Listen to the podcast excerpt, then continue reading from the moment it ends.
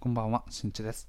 このチャンネルでは、ズボラでめんどくさがいの私が実践する節約術や仕事を効率的に行うための実践方法を配信しています。はい、皆様いかがお過ごしでしょうか。ということでですね、今回はこれから節約をしようと思っている方や、今ね、なかなか節約がうまくできないよという方に向けてですね、節約の基本となる家計簿についてのお話をしていきたいと思います。このお話を聞いていただければより簡単にですね僕みたいなズボラで面倒くさがいな人でも管理できる家計簿を作ることができるのでぜひ聞いてみてください、はい、ではですねまず最初にですね家計簿をつける意味って何何何何なのと。ね、全然前世みたいになっちゃいましたけど、はい、何ななのかと、はい、何なのかという話なんですが、これはね、もちろん当たり前のことではあるんですが、自分たちの支出や収入をしっかりと管理することによって、あの無駄な支出を減らしていく、課題を早期に発見して対策を打つことができるようになります。なので、例えばね、あのいつも毎月毎月こう、例えば支払い関連、クレジットカードの支払いとかも20万円ぐらいで収まっていたはずなのに、気づけばね今月だけは50万円いってたみたいな。50万円ってだいぶな金額なんですけどうわーなんじゃこりゃーっていう時にこう課題がねどこにあったのかというのをより分かりやすく早くね発見できるために管理するものというふうに思っていただければと思います。はい、なので、はい、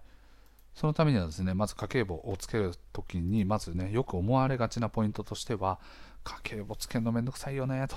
これね一番多いんですよね。で僕自身もですね過去に、まあ、あの家計簿をつけるってねすごい面倒くさいんだろうなって思ってました。でそういう気持ちからねなかなかそもそもつけるということ自体をあのそもそもしてこなかったというのは事実ありました。はい。なんですけど、えっと、そこをしっかりとねあの実際に運用していくことであの実際やってみた感想としてはあなんか意外と記入することって少なくね？みたいな。っていうのがあの個人的な感覚になってます。なので、面倒くさそうというイメージを持たれている方も、やり方によってね、だいぶあの分かりやすく、簡単になってきますので、ぜひね、参考にしてみてください。はい。でまあ、何をもってね簡単だと言っているのかっていうところで言うとまずですねつける項目っていうのは基本的にはもう固定費なんですよね。固定費っていうのは、えっとま、あのごめんなさい間違えましたね。あのつけるのは基本的には変動費をつけていくという考え方が正しいかと思います。でこの変動費って何何かというと月によってね毎回毎回変わってくる金額のことをね変動費と言っております。で逆に固定費という言葉もあるんですけどこの固定費というのは例えば保険料であったりとかあと通信料であったり電気ガスといったようにある程度毎月の金額がねあの固定でかかって必ずかかってくるもの家賃とかもそうですね。といったものを、まあ、固定費という形で呼んでおります。なので固定費っていうのは、まあ、大きくずれることが基本的にないんですね、うん。例えばね、あの今月の家賃は7万円でした。だけど来月の家賃は10万円になりましたみたいな。えーみたいな。ね、まあ多分あの住んでる場所をコロコロ変えてる方であればあると思うんですけど基本的に賃貸とかであれば、えっと、2年契約っていうのが基本になると思うので、はい、2年間っていうのは家賃が基本は変わらないという形になりますよね。うんなので、そういった固定費と呼ばれているものの数字はあまり変動しないので、これはもうあの毎月毎月の平均額をもう入れておけば、ある程度ざっくりどんぶり勘定はできるわけですね。うん。なので、家計簿をつけて見ていくべきポイントっていうのは、変動費の方なんですね。うん。まあ、変動費をだけをね、管理していくと言っても過言ではないかと思います。はい。もちろんですねであの固定費の中に含まれているような電気代とかねあとは通信費でもあの携帯電話の、ね、通話料とかそういったものももちろん入っていて節約する方法っていうのはもちろんあると思います。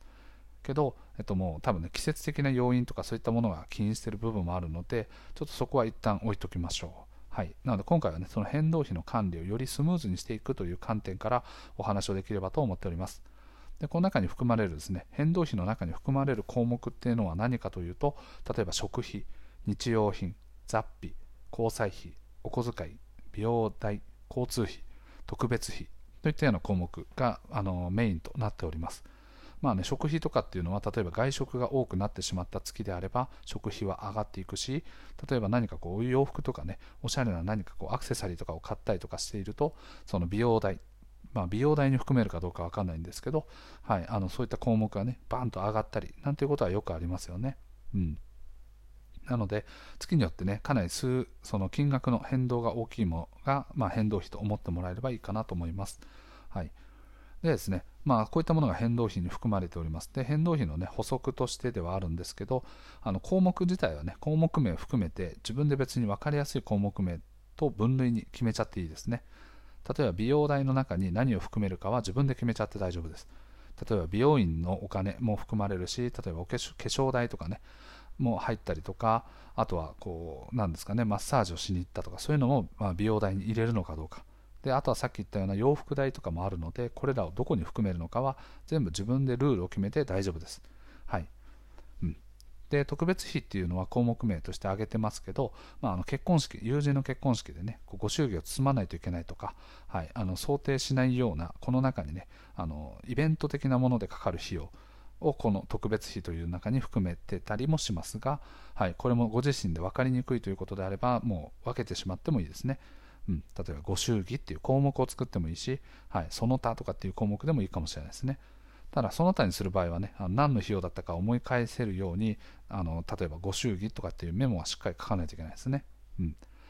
でですね、あのじゃあこの家計簿を、ね、管理していく方法っていうのはいくつかあるわけですね。例えば家計簿アプリ、あとは Excel、そして手書きのノート、またはネットで落ちている家計簿のテンプレート、といったようにですね、様々な方法があるわけですね。で、これ結論で言うとですね、もう自分がやりやすいものを選ぶっていうことですね。人はやっぱり面倒なことがあると継続をしにくくなってしまうので、いかにこう自分がやりやすいものを選ぶかっていうのは非常に重要なんですね。なので、この家計簿をつけるという観点からも自分に合ったものを選ぶっていうのがおすすめです。ちなみに我が家で使っているものは、まあ、いわばオンライン版の Excel、Google スプレッドシートというものを使ってます。なので一番最初にこう計上する項目とかを Excel でわーって全部出しちゃってあのま関数とかをねちょっと多少使ってはいますがこれもあの Excel でねあとは数字を入れていけば勝手に合算してくれるで今月の最終的なねこう貯められた金額はどれぐらいなのかとかっていうのをあの自動で計算してくれるような仕組みを利用しております。はい、これちなみにあの Excel の関数とかの勉強になったりするので僕はあの日頃からね、ウェブの仕事をしているんですけど、そういった際に企画を作る際の数値集計とか、そういったものでもね、あの役立つので、ぜひ最低限の Excel の知識をつけるという観点では、はい、Excel を使うというのは非常にいいと思います。うん。で、やっぱりそれでもね、ちょっと項目作ったりとかめんどくさいよねとか、関数をちょっと覚えるのめんどくさいよねっていう方は、多分ね、あの家計簿アプリを使うといいと思います。具体的には、マネーフォワードとか、あとは財務とか、あとはレシーピと呼ばれているものが、まあ、有名な、ね、家計簿管理アプリと言われております。これはあの項目の名前とかもね、あの簡単に設定できたりとかして、あとはもう金額をただパチパチパチパチって入れていけば勝手に計算してくれて、あなたの1ヶ月の収入に対して支出はこれぐらいです。で支出の中でも例えばこう食費が全体の50%を占めてますよとかっていうのを自動計算してくれるので非常にこうつける際にもねあのちょっとゲームっぽくつけられるという観点からもこう楽しさっていうのがね加わっているのでやりやすいという人も結構いるんじゃないですかね。で何よりもですね、まあ、アプリなのでスマートフォンを持っていれば簡単に管理ができます。僕もですねあのさっきの Google スプレッドシートってそのアプリがあるのでスマホで登録もできますけど、まあ、あの僕はね見やすいからパソコンを使って登録をしております。はい。といったようにですね、まあ、デバイスを選ばないという観点で言えば、まあ、Excel であったりとか、そういう Google スプレッドシートの方がいいですけど、多分ね、一人暮らしの方とかであれば、まあ、比較的こう日常的にこうパソコンを立ち上げるのめんどくさいっていう障壁があるので、はい、それらを防ぐという観点からもスマートフォンアプリの方が個人的にはおすすめですね。はい。うん、なので、これはもうあの何度も言うように自分がやりやすい方法、いかに最も面倒くささが少ない方法を取るのが非常に重要ですね。はい、でですね、まあ、家計簿をつけるときにね、よく陥るパターンっていうのがあります。なので、これを防ぐことによって、家計簿をつけることをね、継続的に実施するということも可能になってくると思います。それはですね、大きく分けて3つですね。うん。まず1個目は、項目をできるだけ減らす。これですね。はい。あの、無駄に使わない項目とかもね、あの、いっぱいこう、項目を細分化していくと、これはどっちにつけるべきなんだっけ？っていう迷いが出てくるんですね。なので項目を増やしすぎてしまうとつける際に頭がこう迷いっていうものを面倒くさいというふうに判定してしまってああもう分かんない。じゃあ後にしようとか、はい、もう分かんないからもうやらないとかっていう判断になっちゃうのでできる限り項目は減らしましょう、さっき言ったようにですねあの変動費の中でも分類がいくつかあるんですけどそれらでもまあ多分もう56個ぐらいに分ければもう十分使える状態にはなります。なので、はい、細かくねさっき言ったような美容代とかっていう言い方じゃなくて美容院代はいくらとかあと化粧品代はいくら。で化粧品の中でもこう部位によって分けるとかねわかんないですけどあのちょっと僕は化粧品に詳しくないですけどこうなんか、ね、ビューラーとかねそのマスカラとかチークとかなんかそういうので細かく分けるってなるともうどれをどこにつけたらいいか分かんないしいちいちこうカテゴリーを設定する際に潜って潜ってまたタップしてみたいな回数が増えるとどんどん面倒くさくなっちゃうんでできる限り簡単な方法を取るようにしましょう。はいあとはですね、これ項目増やしてるとですね、あの項目を増やしたことに満足しちゃって家計簿をつけないっていう事象が過去僕はありました。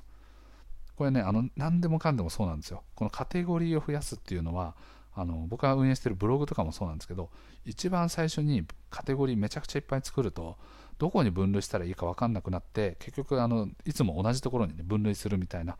感じのことがよくあってでこれ家計簿も一緒ですね。あの項目名を増やしていくとあのよしこれで環境は整ったぞいつでもできるぞっていうふうにね思うんですけどそれがゆくゆくさっき言ったような、ね、迷いを生み出してくるので、はい、あの結局項目自体はね、あの使わないもの自体はもう、もうね、それ自体作らない方がいいってことですね。はい。なので、項目はできるだけ減らしましょう。そして2つ目はね、まあ、似た話ではあるんですけど、使わない項目はどんどん消しましょう。残しててもですね、あのどこに入れたらいいんだろうとかっていうのはね、分かんなくなっちゃうんで、あ、このカテゴリー、こんなカテゴリーあったんだ、そもそも、みたいなね、あの継続してつけていく際に、こう、改めてね、あ、こんなのあったんだって気づくようであれば、そのカテゴリー自体はもう消した方がいいです。じゃないとですね、さっき言った迷いが発生し,、ま、してしまうので、雑念が入っちゃうんですね。うん、なので、いかにこう迷いをなくすかという観点からも絞り込むことをやった方がいいですね。うん、そして3つ目はですね、クレジットカード利用分は当月に計上しましょうというところですね。大体ですね、クレジットカードっていうのは、まあ、月末締めで翌月払いっていうのはね、大体のケースにあるんですよ。なので、クレジットカードの履歴を見ていこうと思うと、基本的には前月の支払い分がその月にあの支払い対象となってます。なんですけど、とそうではなくて、利用した分ですね、利用した分の月にそのまま、その月のうちにきちんと計上しないといけないですね。うん、それはなぜかというと、あのその実際にね、支払ったのは前月なんだけど支払あの、ね、使ったのは前月なんだけど支払いする日としては翌月になってしまうとその1ヶ月間ねきずれを起こしてしまうんですね。実際に使った日と1ヶ月間ずれちゃうわけですよね、うん、そうするとどの時にどんだけ使ったかっていうのが分かりにくくなるわけですよ。でこれただ単純に月末締めっていう話をしてるんですけど実際クレジットカードは引き落としのタイミングによっては翌々月に支払が対象になったりとかするケースもあるんですね。例えば今取ってるのはこれ2月なんですけど、2月に支払う金額は、まあ、前月分だと1月に使った分だと思うじゃないですか。だけど、それは利用してる先によっては、12月に使った分も、この2月の支払いに入ってきたりするんですね。そうなってくると、まあ、2月に単純に使った分じゃないんですよね。うん、だからそのあの利用先によってあの計上する月が変わってきちゃうので正確に利用した分とは異なるわけですねなのでそこはしっかりとですね当月で管理をするようにしましょうで当月管理するためにはどうしたらいいかというとクレジットカードによってはですねあの速報みたいな感じで利用した後に3日後ぐらいに連絡が来たりするんですね。僕が利用している楽天カードとかもあの利用速報みたいなのをメール登録してるんですけどそうすることによってですねあの当月中に、まあ、その3営業日後ぐらいかなぐらいにあのいついつにこれを利用しましたよとかっていう履歴が飛んでくるんですね。なので家計簿をつける際はカードの利用分についてもその速報みたいなのが届くようにしておけば当月の利用分がしっかりと計上できるようになりますので、はい、一度こうメールサービスが使えるかどうかっていうのを調べてみてください、はい、であとはですね、まあ、あの我が家でやっていることという観点で言うとできるだけねクレジットカード払いを利用するようにしてますはい。なぜかというとですね、あのレシートとかね、そういうのだとなくしてしまったりとかする可能性があるんで、さっき言ったようなその速報が飛んでくる。クレジットカードを利用していればきちんと速報が飛んでくるので、履歴を後々追いかけることができるんですね。うん、だから月末にまとめて、こう経費、経費じゃないや、月末にまとめて、その今までの家計簿をつけようと思ったときに、そのメールをひたすら振り返っていけば、あのいついつに何を利用したかとかっていうのは全部わかるんですね。なので、クレジットカードを利用するメリットっていうのは、その履歴を終えるという点が僕は一番あるかなと思ってます。もちろんあのポイントがね還元されるという観点からもあのもちろんそれもねメリットになると思うんですけど、はい、あの家計簿をつけるという意味では、はい、履歴がしっかりと終える。すなわち後からでも家計簿をつけることが簡単になっているというのが魅力ですね、はい、といったようにですね今回は家計簿をつけるポイントについてお話をさせていただきました。改めてねあのコツとコツについてで言うとまずはできるだけ項目を減らすこと。そして使わない項目はどんどん消していくこと。そしてクレジットカード利用分は当月中に計上すること。この3つがポイントになっております。そして、まあ、何よりもねあのみんな面倒くさそうって思われてるかもしれないけど家計簿をつけるっていうのは非常にやり方次第ではすごく簡単になります。そのやり方というのはご自身に合っているやり方をしっかりと選ぶことが大事になってます。なのでまずはですねあの家計簿をつける際の、まあ、自分自身のねあの課題を見つける。そしてこれを実践してで課題を見つけられてそれを解決できればより多くのお金を自分自身の好きなことに使うことができるようになります。なので家計簿というのは節約をする上での基本中の基本となっておりますのでぜひ実践してみてください。はい。ということでね今回の配信は以上となります。最後まで聞いてくれてありがとうございます。また聞いてね。バイバイ。